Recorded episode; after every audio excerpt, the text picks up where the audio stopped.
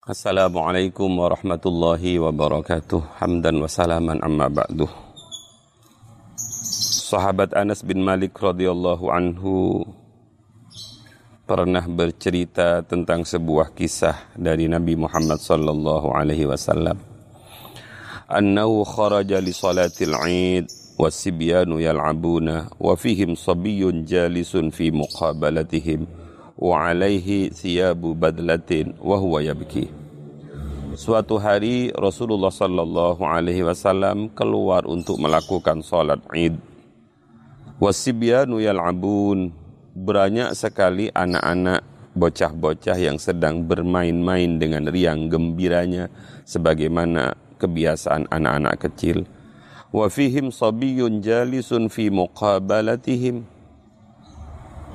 Di antara para anak-anak itu ada seorang sobi, seorang anak kecil yang duduk di hadapan kawan-kawannya yang sedang bermain. Wa alaihi thiyabu badlatin wa huwa yabki. Anak kecil itu dengan pakaian yang lusuh dalam kondisi menangis. Begitu Nabi tahu ada satu anak yang tidak riang, ada satu anak yang tidak bergembira, Nabi yang luar biasa penyayang itu menghentikan langkahnya mendatangi anak yatim itu. Kemudian Nabi duduk di depan anak laki-laki itu sambil bertanya. Faqala an-nabi alaihi salatu wassalam lahu. Nabi berkata kepada sabi tadi, ayyuhas sabi ma laka tabki fala tal'abu ma'ahum. Apa yang membuat engkau menangis, wahai anakku? Kenapa engkau tidak bermain bersama mereka? Falam ya'rifuhu as-sabi. Sabi itu tidak tahu siapa yang sedang bertanya itu. Faqala lahu ayyuhar rajul mata abi baina yaday Rasulillah fi ghazwati kada. Wahai laki-laki, mata abi baina yaday Rasulillah fi ghazwati kada. Ketahuilah bahwa ayah saya mati di depan Rasulullah dalam peperangan ini. Wa tazawwajat ummi wa akalat amwali wa akhrajani zawjuha min baiti. Ibu saya kemudian menikah lagi. Wa akalat amwali, dia mengambil harta benda saya. Wa akhrajani zawjuha min baiti, dan suami barunya mengusir saya dari rumahku. Walaysa li ta'amun wala syarabun wala thiyabun wala baitun. Dan hari ini saya tidak punya makanan, tidak punya minuman, tidak punya pakaian, bahkan saya tidak punya tempat tinggal. Falamma nadharat al-yawm ila as-sibyan dawil aba, falamma nadhartu al-yawma ila as-sibyan dawil aba. Ketika saya melihat terhadap kawan-kawanku hari ini, mereka yang punya bapak, bagi saya ini adalah musibah. Falidhalika abki, karena itulah saya menangis. Fa akhadahu Rasulullah biyadihi, maka Rasulullah sallallahu alaihi wasallam memegang tangan anak kecil itu. Faqala lahu, dan Nabi berkata, ya sabi, hal tardani an akuna aban? Apakah engkau mau, apakah engkau rela apabila saya menjadi ayah dari kamu? Wa Aisyatu umman, dan Aisyah menjadi ibumu. Wa Aliyan amman, dan Sayyidina Ali menjadi pamanmu.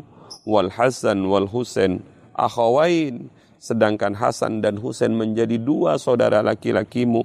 Wa Fatimatu ukhtan laka, dan Fatimah menjadi saudara perempuanmu.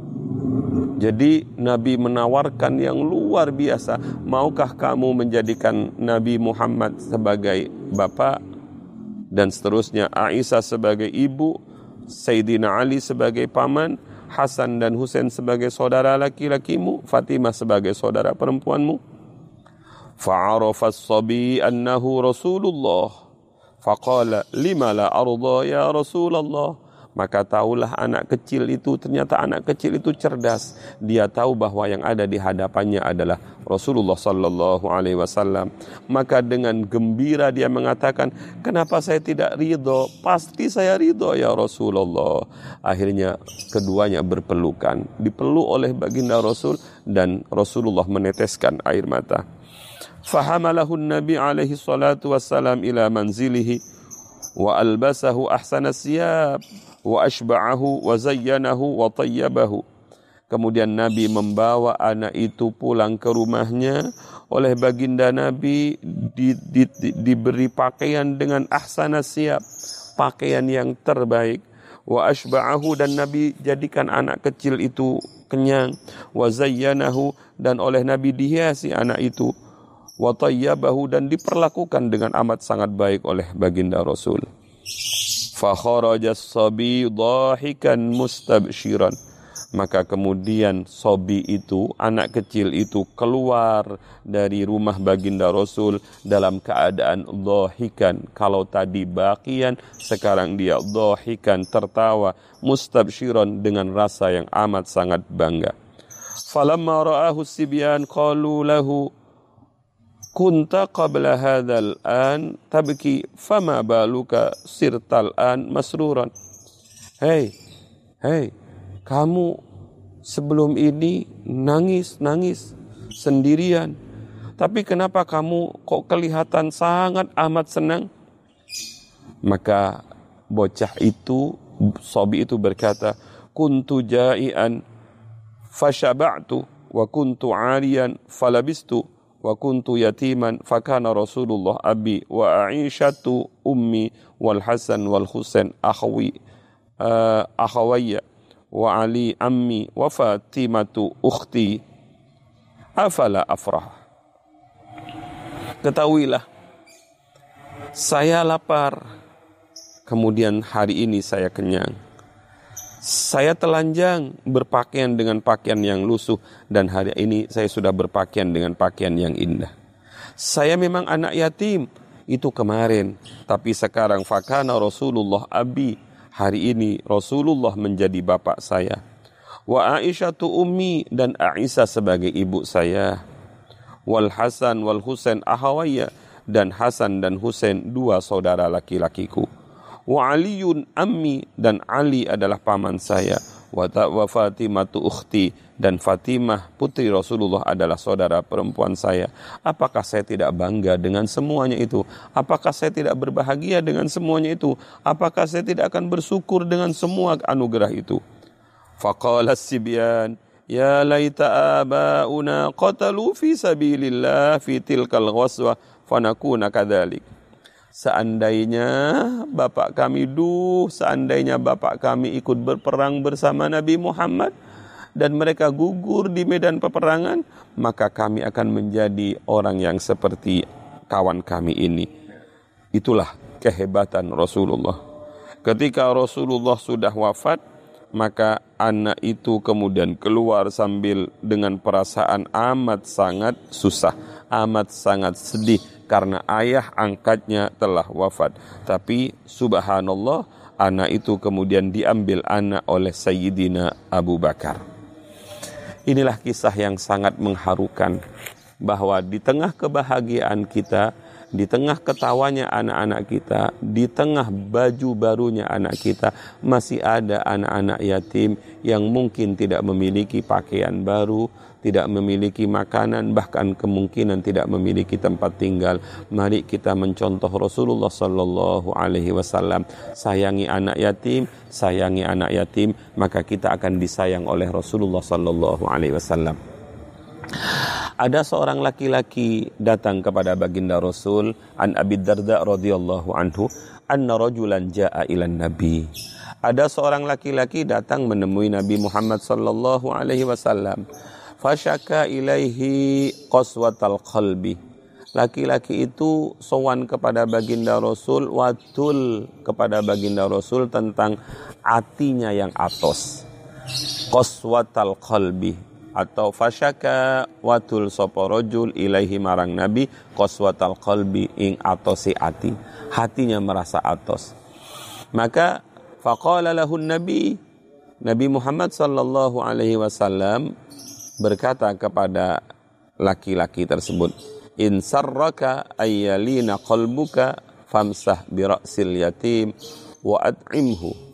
Kalau kamu mau agar hatimu kembali layyin, kembali lunak, kembali lembut, kembali seperti sedia kala, maka resepnya hanya satu. Usaplah kepalanya anak yatim dan beri dia makanan. Famsah bi ra'sil yatim wa at'imhu. Usap dengan penuh kasih sayang kepalanya anak yatim. Yang kedua, beri dia makan, maka hatimu akan kembali hidup. Sebagai penutup, Rasulullah sallallahu alaihi wasallam pernah dawuh, mammasah ala ra'si yatimin rahmatan. Siapapun orangnya yang mengusap kepalanya anak yatim rahmatan sebagai bentuk sayang, kataballahu bikulli sya'ratin marrat alaihi yadahu marrat alaihi yaduhu, maka Allah akan mencatat bagi orang yang ngusap kepalanya anak yatim itu marrat alaihi yaduhu, yang dilewati oleh tangannya, rambutnya yang dilewati oleh tangannya itu, setiap rambut itu hasanatan, satu kebagusan. Wa maha anhu bikulli sya'ratin sayyi'atan, dan Allah akan menghapus setiap, dengan balasan menghapus dosa setiap rambut. Jadi rambut yang dilewati oleh tangannya itu satu rambut menghapus satu dosa. Wa rafa'alahu bikulli sya'ratin darajah, dan Allah akan mengangkat setiap satu helai rambutnya itu satu derajat. Berapa banyak rambutnya anak yatim. Makanya kadang-kadang di kampung-kampung kita bisa melihat santunan anak yatim itu pasti disuruh membuka kepalanya dilus. Kenapa? Karena ada hadis ini, setiap satu helai rambut yang dilewati oleh tangannya itu dicatat satu kebaikan, dihapuskan satu dosa, dan diangkat satu derajat. Padahal berapa banyak rambutnya anak yatim. Maka makruh hukumnya anak yatim itu gundul. Jangan digundul. Ya enggak, enggak itu namanya ya mengelus kepala. Ya sekalipun gundul kan masih ada apa itu ah, yang bakal tumbuh itu. Itulah hebatnya uh, memiliki kasih sayang terhadap anak-anak yatim. Dan yang sering kita dengar uh, sabda baginda Nabi Muhammad sallallahu alaihi wasallam an Zaid Ibni Aslam radhiyallahu anhu anna Nabi sallallahu alaihi wasallam qala ana wa kafilul yatim al-muslimi kahataini fil jannah wa jama'a wa jama'a baina asabi'ihi. Kata Kanjeng Nabi, ana wa kafilul yatim kahataini fil jannah. Saya dengan dua pengasuh uh, anak yatim yang menanggung anak yatim, uh, tapi syaratnya al-muslim, yatim yang muslim, kahataini fil jannah, seperti dua jari. Rasulullah mengumpulkan dua jarinya di sorga.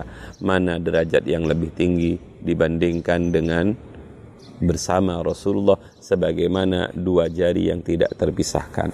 Mudah-mudahan rumah kita menjadi rumah yang dimur, yang diberkahi oleh Allah. Rumah terbaik adalah rumah di situ di mana ada anak yatim yang dimuliakan. Rumah terjelek adalah rumah di mana di situ ada anak yatim yang disia-siakan. Semoga bermanfaat.